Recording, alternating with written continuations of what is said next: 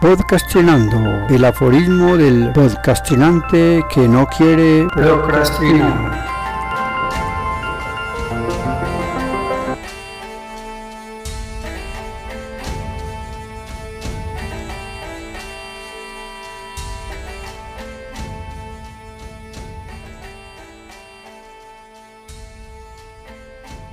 Aforismo número 12 de la cuarta temporada.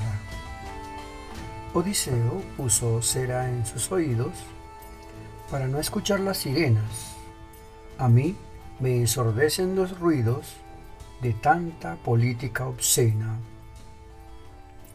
Los eventos que se narran a continuación son producto de la imaginación del autor. Cualquier parecido con la realidad es pura coincidencia. Bucheplomo y su política mafiosa. El verso anterior pone de manifiesto la necesidad de estar atentos a las cosas que nos rodean. Si bien es cierto que necesitamos gobernantes, estos no pueden asentarse de esa manera en el poder con el fin de quedarse empotrados en una silla per secula seculorum cual silo de granero para encumbrarse y sobresalir ante los demás y sentirse superior a todos, incluso que nadie más logre llegar hasta donde está. Lo peor es que tanta labia ha logrado recabar en la mente de las personas de tal manera que dan por sentado que no hay nada que hacer, que ya todo está dado y que no hay posibilidades de rescatar todo lo que se ha perdido. El momento es propicio para delatar que no hay poder tan infinito ni pueblo tan resistente que no se dé cuenta de la futilidad y la manera como han venido siendo carne de cañón en todas y cada una de las apelaciones e interpelaciones de los que están allí encumbrados. La política meliflua y babosa ha llegado a su fin. Debe tener un fin toda historia que comienza. La de ellos no es la excepción. Y es que, con todo lo que se ha venido destapando, no hay manera de que la gente no entienda que, si queremos nuestra comunidad, debemos aceptar que nos equivocamos al elegir en el poder lo que se pensó como una solución. A ver lo explico con más claridad con el fin de despertar sin despistar la conciencia de los que en un comienzo aludieron que la salvación estaba dada en este personaje. Unos individuos acudieron a él, según él, para que salvara la región de los malandros que estaban acabando con la poca credibilidad que se tenía en la confianza de salir al pueblo a surtirse de los condumios que se necesitan para la subsistencia y mantenimiento de los suyos. Una junta de acción comunal es como la dirigencia de un sitio reducido, una parte de un sector más generalizado, pero que hace parte de la comunicación entre los gobernantes y la comunidad donde residen los integrantes de esa junta de acción comunal. Al viejo le fue dada la indicación por parte de la población para que les representara en esa entidad ante el gobierno municipal. Se le presentó el alcalde en una improvisada visita de fin de semana a pescar en el río Magdalena mediante el recurso de la NASA.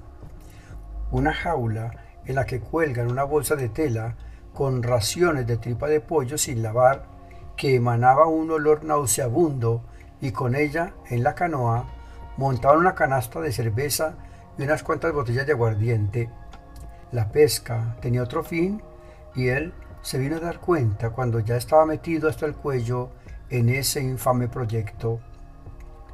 Cuando llegaron, la situación ya estaba conversada, todo estaba organizado para que las cosas se dieran a su favor. Buche Plomo la tenía clara, mantener una comunicación activa entre los habitantes y su gobierno central. Y así fue. Quizás pudo haber sido esa la razón por la que llegó al suicidio. Algunos dicen que fue por hacerle una mala pasada al narcotráfico, otros dicen que fue por la guerrilla, pero lo único cierto es que desde el momento en que ocurrió ese viaje de pesca, le empezaron a llegar cosas poco comunes y de mucha tecnología para la época y el punto en el que se encontraba su centro de gobierno. Con las encomiendas llegaban canecas metálicas con raros contenidos, unos líquidos que tenían que enterrar bajo la arena de la playa con el fin de que no fueran detectados. Luego, costales con formas rectangulares que tampoco llegó a preguntar su contenido. La nevera de petróleo, el televisor de 14 pulgadas, la petromana, que iluminaba de tal manera que podía verse desde un avión en vuelo en medio de la noche, una radiola que funcionaba con pilas en un sitio donde la luz que iluminaba las viviendas era la natural y por la noche la de las estrellas y la luna. La música, la radio y la televisión tenían que contar con la recurrencia de las baterías y paré de contar. Pero lo más importante, lo que dejaba en sí una huella de capacidad económica, fue el motor fuera de borda que le empotraron a la canoa y cuyo hijo de apenas 12 años maniobraba como un verdadero capitán de barco. Conocía las mollas que debía evadir y maniobraba la palanca para que las hélices no fueran a dar en tierra cuando se acercaba mucho a la orilla. Este niño era tan perspicaz que un día, a esa edad, salió con su primo a pescar, aprovechando la corriente a favor, todavía sin el motor, claro está, y una molla los llevó hasta una empalizada, luego una enramada. El primo, que era el piloto de la canoa, en medio de la bataola soltó el canalete. Primo, se me cayó el canalete, dijo. Esta es una herramienta indispensable para subir río arriba y poder encauzar la canoa, sea cual sea la dirección que se quiera tomar. Sin pensarlo dos veces, se tiró al agua y volvió unos minutos más tarde con el canalete en la mano. Ese era su arrojo y valentía, aprendida del padre y la exigencia natural de los campesinos. Su frase más común cuando le mandaban a coger la burra para transportar el agua era, esa burra la tengo que coger sea como sea, de lo contrario no puedo llegar a la casa con excusas. El lote tuvo que dejarlo de visitar porque había otras prioridades. Igual, la plata ya no era un objeto de preocupación le llegaba con las caletas que debía cuidar. No sembraba ni producía. El producto no era su problema, solo sería el servicio de bodegaje el que prestaría y con eso quedó conforme. Los vestidos para sus hijos los traía del pueblo sin mayor preocupación, lo mismo que el costal con los víveres montados en la mula que le acompañaba. Salía los fines de semana a mercar y volvía entrada la noche con la cabeza gacha las manos sobre la montura y el sombrero mirando hacia el frente. La bestia se aparcaba en la puerta y su esposa salía a ayudarle a bajar primero a él, que caía tan pesado como era, con su barriga prominente, el aliento de puta recién besuqueada que le hacía correr la sangre por las venas. Eso no lo podía discutir. No iba a llegar a esa hora del convento un hombre que ha sido levantado con la conciencia de que los varones son de la calle y las mujeres de la casa. Y lo tenía muy claro.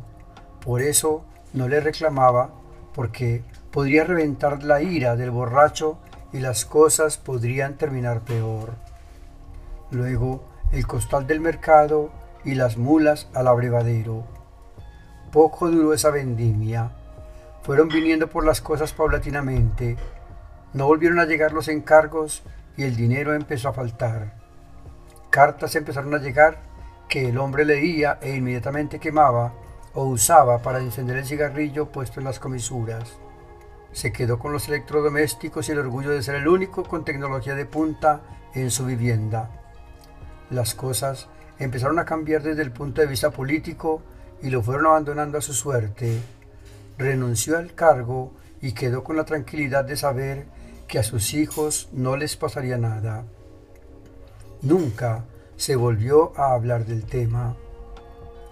Espere la próxima semana las construcciones campesinas y la razón por la que ahora los techos se han modificado en la casa del viejo.